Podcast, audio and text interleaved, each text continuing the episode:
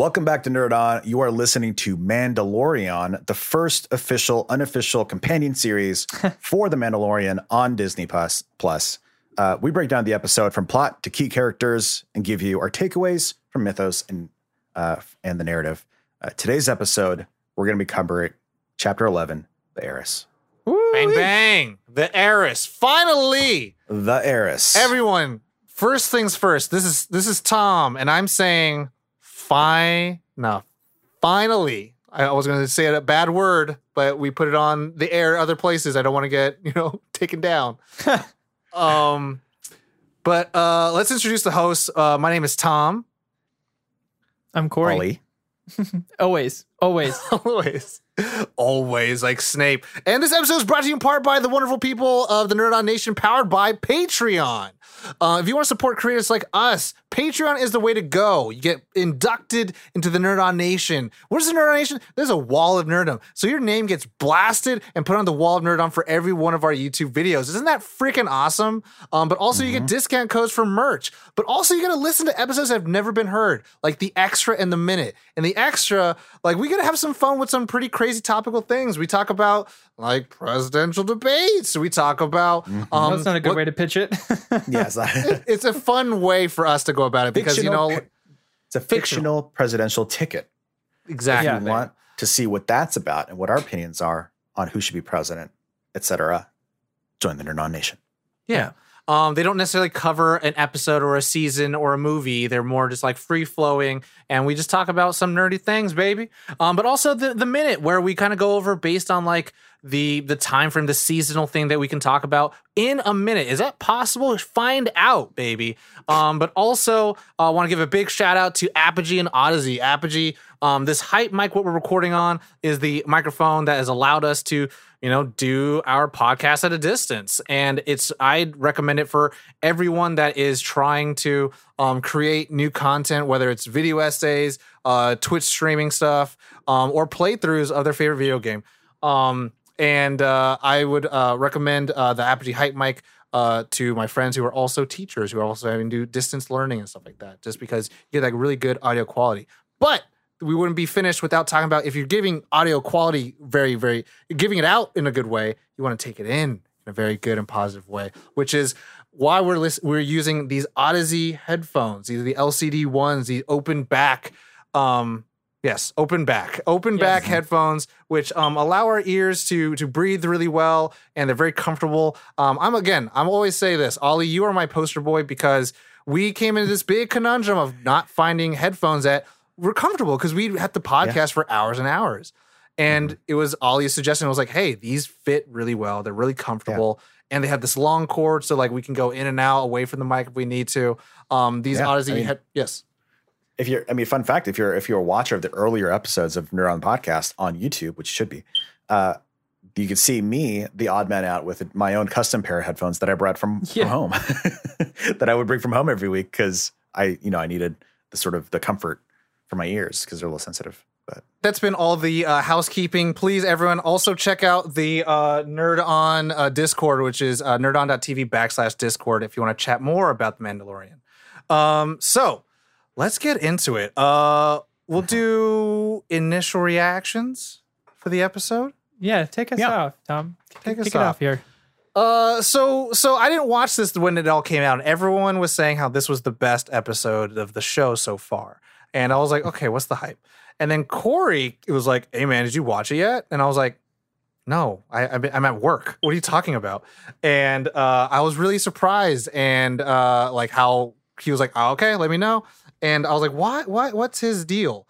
And when I finally watched it, I texted him and said, "Fine-a-fucking-ly." Yeah, there because it got to the things that I kind of gave a shit about. And this is me being unfair to the show, of being like, I'm not meeting the show where the show is at, of like, this is the show, and I want the show to be something different. Where now in this season, we have Din Djarin, who is on a quest to find the other Mandalorians. And things like that happen without spoiling it. I mean, are we past spoilers on this episode? Or are we still? Yeah, I mean, it's a mini series. If you're watching like Chapter 11 episode of Mandalorian, you've been watching. Okay, cool. So we finally meet some other God blessed Mandalorians, and this connects to the shit that I like, because this is what I wanted the Mandalorian show to be. And so I was supremely pleased with, like, oh, thank God we got to this. Like, and when I saw it, that's what I said. I was like, thank God Tom's going to have something nice to say. And no, but the funny thing is, so I remember a Black Man Beyond, which Mark Bernardin hosted, the Fat Man Beyond podcast, like him and Kevin Smith co-host. But when Kevin Smith was gone to doing the tour for the reboot, Mark Bernardin had a guest, Katie Sackhoff, on the show. Mm-hmm. And she was talking about, like, well, you know, I'm part of the universe. So, and it's just really cool to see her reprise her role. And I was like, yes. So it's to be the live action version of the character you voiced. Yeah, that doesn't happen. Yeah. Kevin Conroy and her are probably the only two people in the world that I could name off the top of my head that do that. So it's really, really cool. And I got Matthew Lillard did the opposite. He was Shaggy, and then he did the voice. So we'll get more into it in the later part of the show, but I want to hear everyone else's initial reactions too.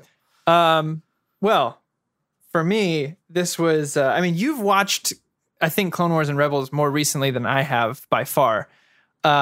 So you're a little more entrenched in it. But the minute she took off her helmet and I saw it was her, I was like, this is cool. This is very, very cool. They got the eyebrows right, too. And that was like an attention to detail thing. I was like, holy shit, her eyebrows are like the way that it is in the show.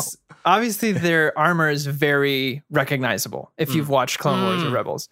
So when they jumped down on the ship, it was very brilliant of them to kind of shoot it at first through the grate. So you're kind of like, who is that? And then you see the helmet and you're like, if you're familiar.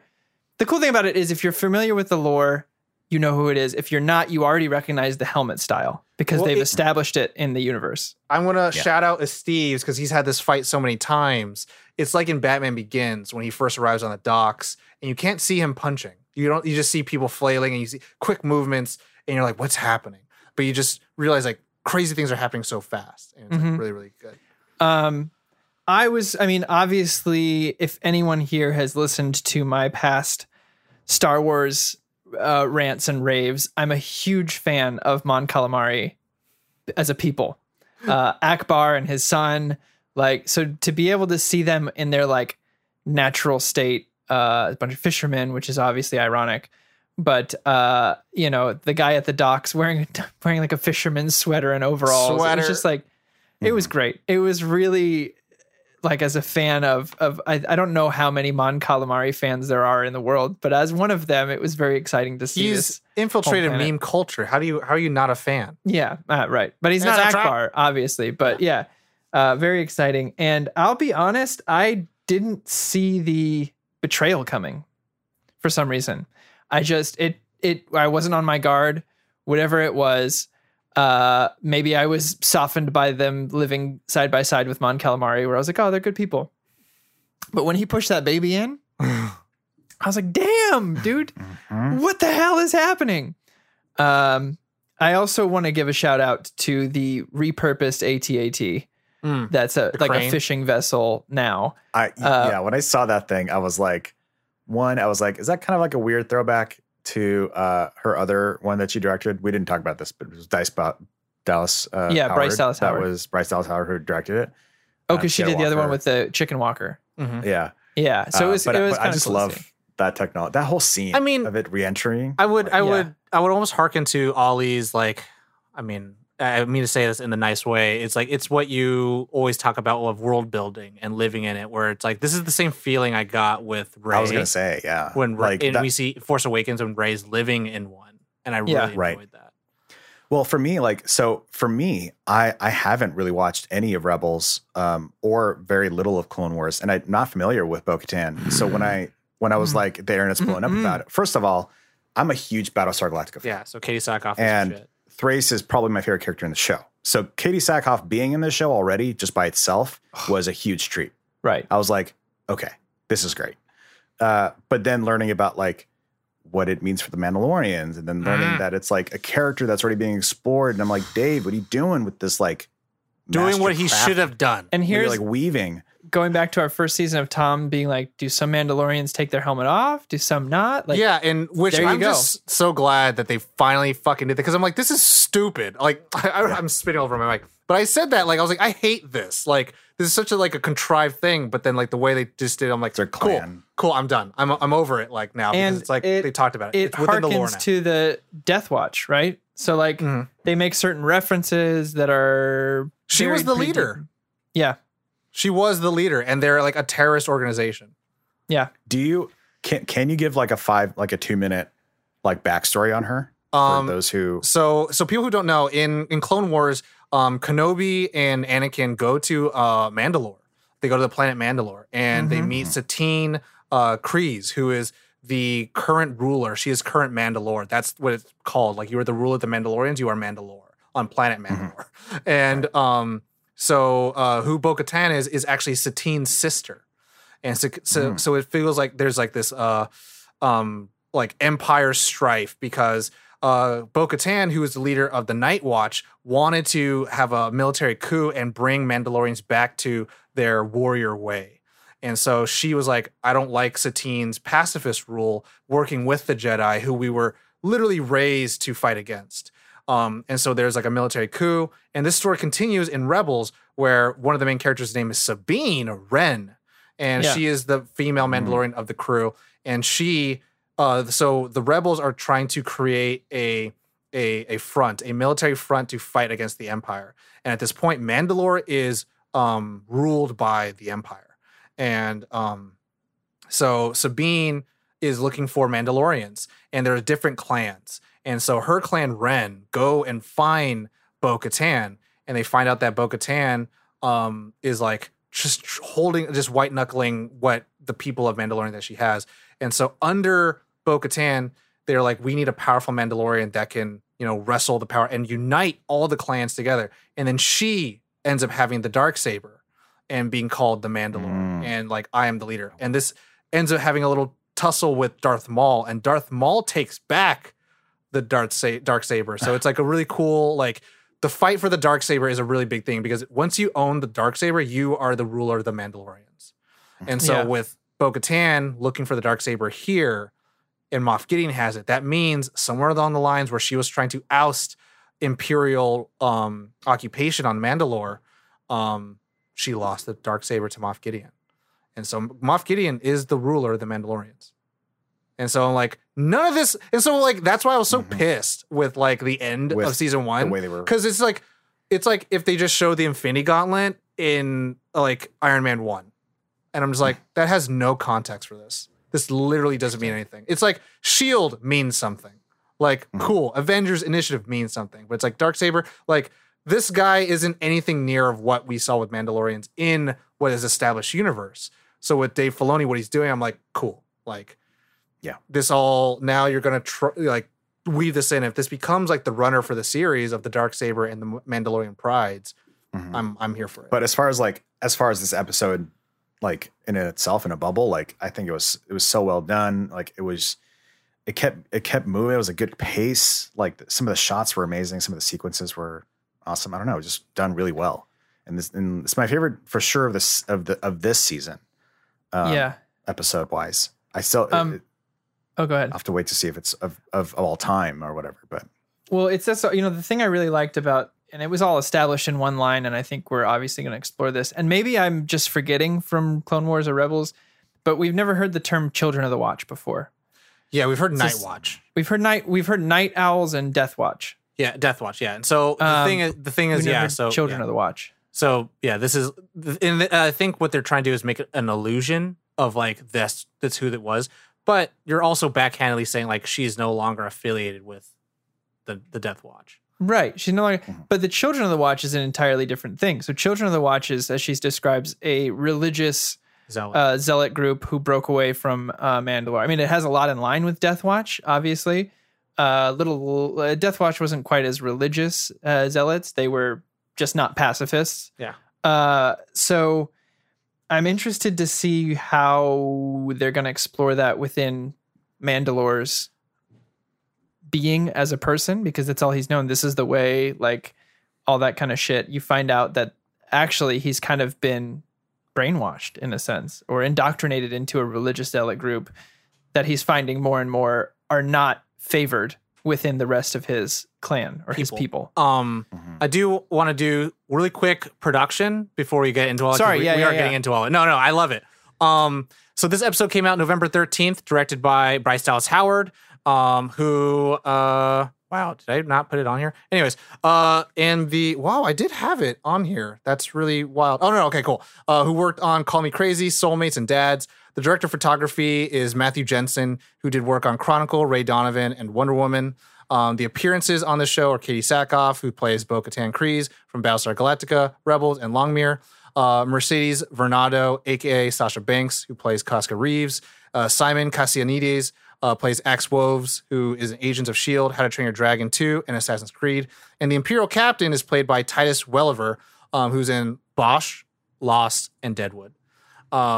So those are like all the really main things. Deadwood people. Mm-hmm. Yeah. And this episode is 35 minutes, so it's something that I'm willing to like, all right, we're getting there. We're getting to that point. Okay. I just get irritated when it's like, what are you, an hour-long drama, or are you not a what? And form, is maybe like, just let him tell a story. Well, the tough thing is it makes it weird for award season series. Yeah, because I'm like, are you competing with Schitt's Creek? Or are you competing with Game of Thrones? No one's competing with Schitt's Creek now. And that's the tough thing where it's like it's kind of unfair where you get to kind of live in both worlds and be nominated for both, and it's like no, you have to pick. That's I'd say that's more on the Academy than anything else. I don't think it's the Academy that they pick. They can put it in a category. It's up to them. Is the Emmys the same Academy? Emmys, whatever. The Emmy Academy, the Academy of the Emmy Awards. The Emmys. Yeah. But okay, so now we get into favorite parts, favorite characters, qualms. So one thing. Okay, yeah, go ahead, Corey. I was just gonna say, right off the bat, favorite part: Frog Lady reunion with Frogman. The sweetest. So reunited. So I was like, and then Baby Yoda learning not to eat everything. I almost was like, okay, throw in the book. Here it is, the walk from across the dock, and it was very like, I'm glad they got to have their moment. Feel. Yeah. I was very. I out loud was like, oh yay. Yeah. After everything they went through last episode, it was nice to have a moment of reprieve, and I really did enjoy them not carrying that joke of Yoda eating everything. Like he's learning to respect life a little bit. Do you know what I mean? Like him petting the little tadpole is a huge character-wise from what we've seen over the season and a half. That's a big change for Baby Yoda to not just like scarf it down. The child. Yeah, sorry, the child. Baby Yoda. So for me, Frog Lady reunion, Frogman was up there. I'll get into other ones, but I want to go around the.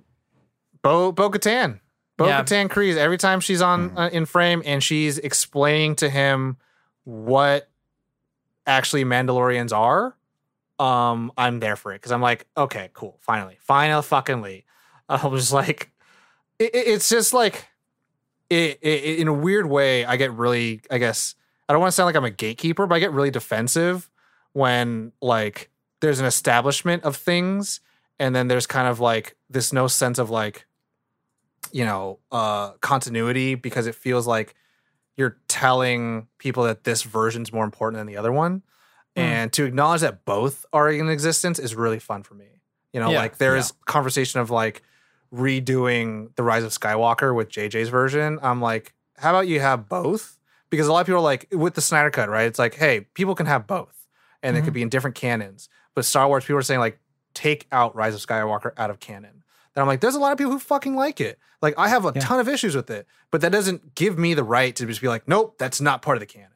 Yeah. And so, like, I felt a little bit that way where it's like, so many people were like, oh my God, it's Baby Yoda. And it's like, it's not Baby Yoda. It's the child. You can have fun and call it Baby Yoda because that's the only thing we have to name it. But it's like, if that becomes like the thing where it's like, well, Yoda traveled through time and it is Baby Yoda. Or it's like, if he got reincarnated, it's like, oh, all right, cool. Then you've established it. But until that point, like, let the character kind of have its own like identity.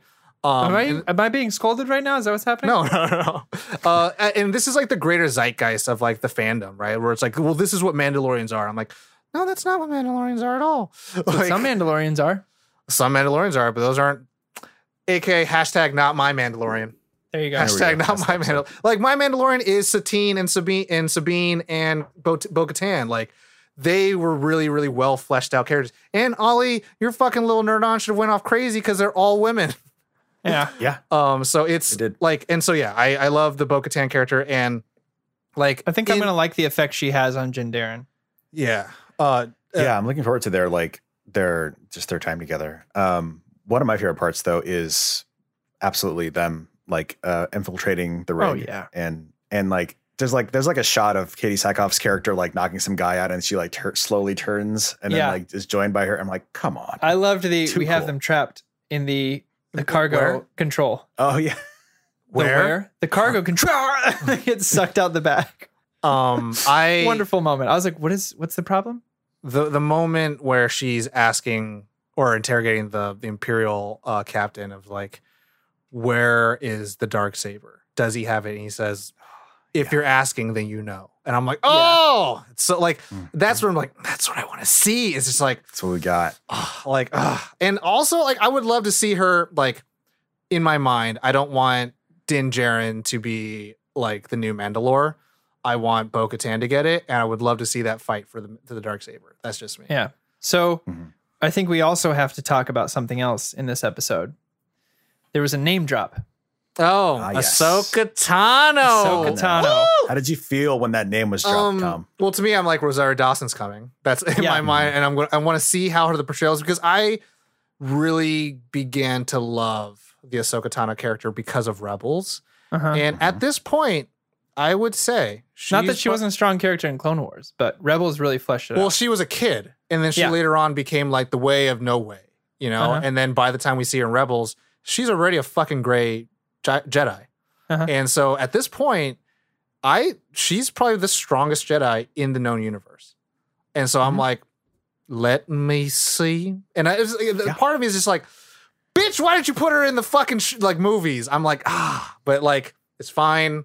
Maybe Dave Filoni gets a movie series by himself. I'd be cool with it. The future is bright. It's onward and upward. I don't know, man. That's my answer to any. That's my answer at this point to any like Star Wars quabbles. I'm just like, onward and upward. Let's just enjoy. Currently Mandalorian's being made. I don't care about what was made last year. Right now it's Mandalorian's being made, and I love it. I'm very excited that it's Rosario Dawson. I love the fact that she lobbied to play it so hard, and I think she's a wonderful actor. And I don't think she would lobby to play for the part if she didn't think she had something to offer the role. Yeah. Or cared about the role enough to not... Protect it. Yeah, exactly. Not to say that she can't obviously have her own liberties with it, but I think that it's a fine line I walk. And I've mentioned this publicly a few times, and I was like, I think there are things you can change to characters and still call them that character. And I think there are things you can't and still call it the character. I think my example the other day was you can't just slap an S on Christoph Waltz and call him Superman. Like, there are certain qualities that characters have to have. And I think she's going to bring all of that to the table. I think you can write really well framework. And if you live within that framework, it works well. That's a good way to put it. Yeah. But I'm actually really excited. Like, I don't know, it's Dave Filoni, and I'm kind of just like, Dave Filoni. I don't want to sound like... Favreau's writing is really good. I don't want to say like it's not Favreau stuff, but like this is all sitting on the shoulders of Filoni, which I'm really glad. Well, especially the territory we're in now. Yeah, which I'm really glad that both of them are collaborating and, you know, bringing those things to light. And this is the tough thing that I felt like what happened with Titans season 2 for DC, where on season 1 they tipped on this territory of like, these are the old Titans, and then everyone's like, I want more. And so season 2 just became nothing but that. And for me, I'm like, a lot of these episodes are starting to feel like backdoor pilots for spin-off series, which Disney has already said that they have greenlit 3 other shows so that are not announced. And some of them are thinking that it's a Boba Fett show, and I'm just like, maybe the Mandalore show? I don't know. But like, I'm almost thinking like, do we get Ezra Bridger? Do we get him back?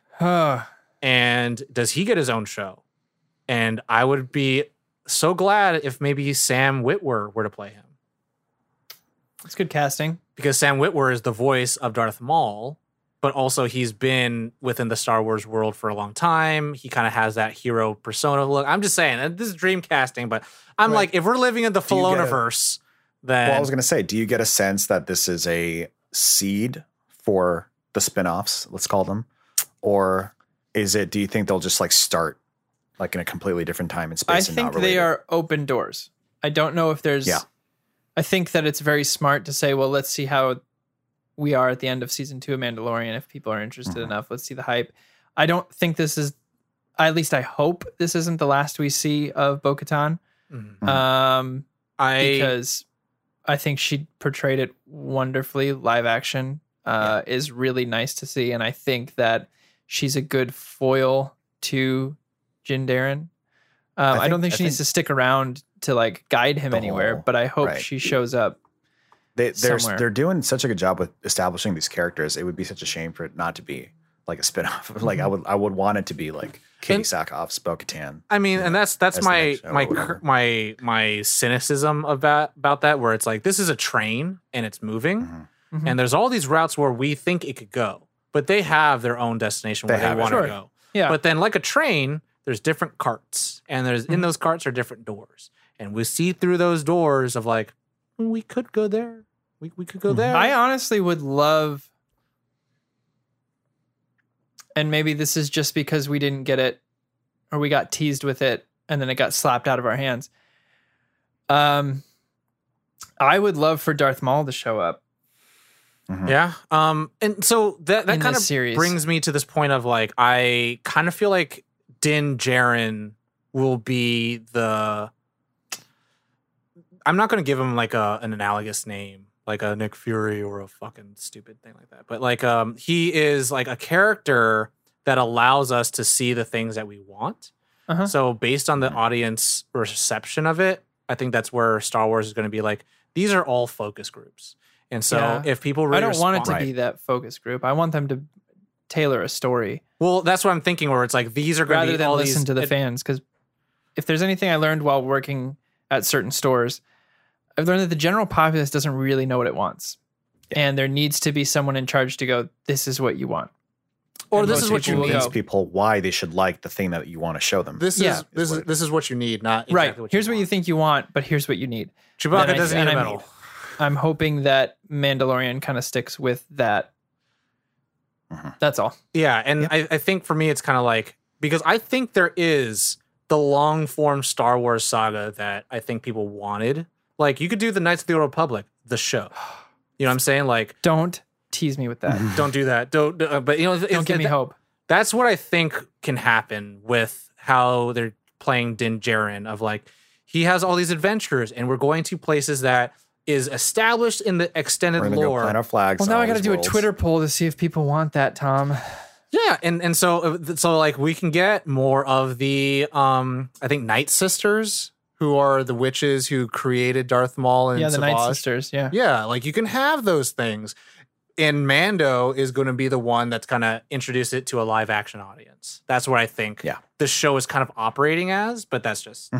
Oh God. Yeah. Could you imagine a Knights of the Old Republic TV show? Like, let's do a cap it at 3 to 4 seasons. Don't go any more than that. The first season is Revan and Malak's. Like, first half is their training, second half is their journey to becoming Jedi. First season is like who they are, how they became. At the end of the first season, they find the thing that turns them to Sith Lord. Anyway, I'm just going off. This is a whole different episode. I'm down. I'm right there with you. That sounds amazing. Let's before the episode gets too long in the tooth, let's go favorite characters. Yeah. I mean, how do you not say Bo-Katan? Bo-Katan. How do you not say Bo-Katan? And same. My second favorite I'll say is, I mean, Din Djarin's great, but the Din Djarin? What'd I say? Din Djarin. Excuse me. Did I say Jin? Din? Din Djarin. You say Din Djarin, yeah. It's hard. What? Yeah. The frog couple is my second favorite. I just, after what that frog lady went through and her ingenuity of rerouting that robot to speak to him and like fighting super hard, just making it there finally and having one of them hatch. It made me happy. Bo-Katan and Bo-Katan. That's it. Yeah. Bo-Katan and Mando. He'll be my default for a second. For sure. Qualms. I actually don't have any for this episode. I could have done with a longer infiltration scene, more combat with them, but yeah, maybe it's a less is more situation. Maybe having that want and bringing them back later in the season is a better move for storytelling. Give us a taste now, and then, you know, give us an episode that was like episode 3 from season 1, where you're like, oh fuck, they're all here. Yeah. Like that's, like, so I don't have any for this episode really. There wasn't any moment that I was like, oh, this is a little, I mean, for the second where we thought it might be carrying that joke over again from the second episode. A little hesitation. So, yeah. I was like, okay, we're good. I have 2. When they first get into the ship, there's a Dutch angle. I don't think that it's really used well. Dutch angles are supposed to show that there's something wrong. Like there's an awkwardness, or like someone's about to die when they don't think they should die. Like, but it's an infiltration scene, so I'm like, what? Are they going to come across Jedi, and then they're going to get betrayed? Anything could happen, Tom. But nothing happened. I was like, why a Dutch angle? Why a Dutch angle? And then 2, I'm going to ask an existential question. Mm-hmm. Is a Mandalorian a race or a religion? I think it depends on the sect. Because clearly some sects, like the Children of the Night, have foundlings who are adoptive. So it's not a race. I've never seen it as a race. I've always seen it as a way you're raised, like a clan. Like it's not so a religion. It's not a race. It starts as but a you planet, can't right? You can't just like jump in when you're an adult. Do you know what I mean? It's like a tribal thing. Mm-hmm. It's just, could you? I mean, this might be getting in the weeds, but could you draw parallels to Judaism? So this is my question, because I had that same exact feeling. It's really weird that, like, let's translate it to real world. And so you go into a bar, and someone's, what's up, Jew guy? You can't do that. You can't do that. And so it's really weird that it's like Mandalorian is like people, but also it's belief. So is it, which one is it for this universe? That's the thing that got me like, you're not Mandalorian. You take off your helmet. It's like, we are, but you are under the weird Mandalorian. But you could also argue that in a world with less hate, you could walk into a bar and say, hey, Jewish person.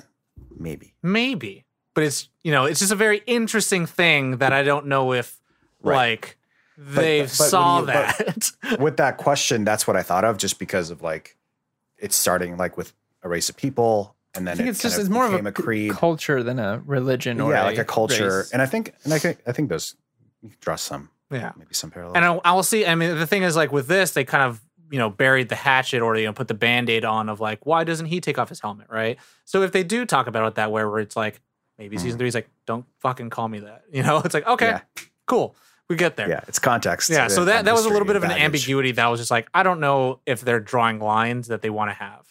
Because there's clearly people that are taking it up as a creed, right? I mean, himself or whatever isn't from there. So that's, I know. It's interesting. It's very interesting. I'm super fascinated. Like, it's like this third, like, wing of Mandalorians. I mean, there's not a whole lot of extended information on how to become a Mandalorian. It's just, you have to basically live by a certain set of codes or you're cast out. Yeah. And I believe that some of the sects, like the Children of the Watch, you can't become one because at an older age, because you've already shown your face to living creatures.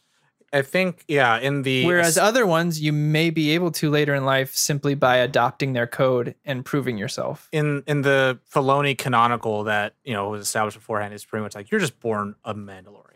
Like, you are. Like, you can't, I'm not a Jedi. It's like, you have the power over your midichlorians. You are a Jedi. Right. Like, the Force is within all of us. That's a religion. So, after that, there's no rating. So that's I'm excited for where this is going now. Yeah. This took a, we're this on was, board now. This was heading towards an interesting, you know, pretty like, oh, okay. Mandalorian season 2. And then this episode took a hard left towards, were you bored? Here's the story. This is what I like. And these kinds of stories, this is the kind of Star Wars stories I want. I want a simple overarching plot. quest to get to the wizards, right? That's that's the plot of this season, as far as I'm concerned. So Katano. And we get to just spend our time, get there slowly, hopscotch over planets. Well, spend time in this world. It's a little like get to the hunters who know where the wizards are. Yeah, that's what I'm saying. It's like the quest steps and like it's so the video game. We know what the goal is of the season, right? And it's like, but let's take our time and explore characters and different parts of the corners of the world and different versions of Mandalorians and what that means for the universe. Like this is the stuff that I want out of Star Wars. You know, I want to deepen my understanding of the world. I want to deepen my appreciation for the world that's being created by all these people. So Clone fucking Wars and Rebels. Clone Wars, I gotta get on it. And Rebels. Yeah, Rebels actually, I feel like Rebels did better for expansion because they actually gave you new creatures. And like Clone Wars is just like, look at the Star Wars, look at the Anakin and the Kenobi, and you're like, I love it. Right. But then it kind of became Rebels, its thing. I mean, that's probably Avatar, what enabled Korra, Rebels, the freedom. You know, it's all just don't watch Resistance. It all. I'm kidding. I'm kidding. Yeah, fair enough. What'd you say? Just don't watch Resistance. Don't watch Resistance. Oh. Yeah. I'll try to watch it. I just did not. I was not about it. Anyway. But no, I am excited too. But with that, let's round out the episode. Thank you everyone for listening in. Let us know your thoughts of this recent episode of The Mandalorian and also what you want us to talk about in the next episode. If there's more specific on characters, let us know. We want to have this show grow with you and make this the best show that everyone could listen to. So if you want to check out more of what we do, NerdOn.TV is the best place to check everything out. But until then, everyone take care of each other, hydrate, and take care of yourselves. You know what I'm saying? And you know the drill. As always, Nerd On.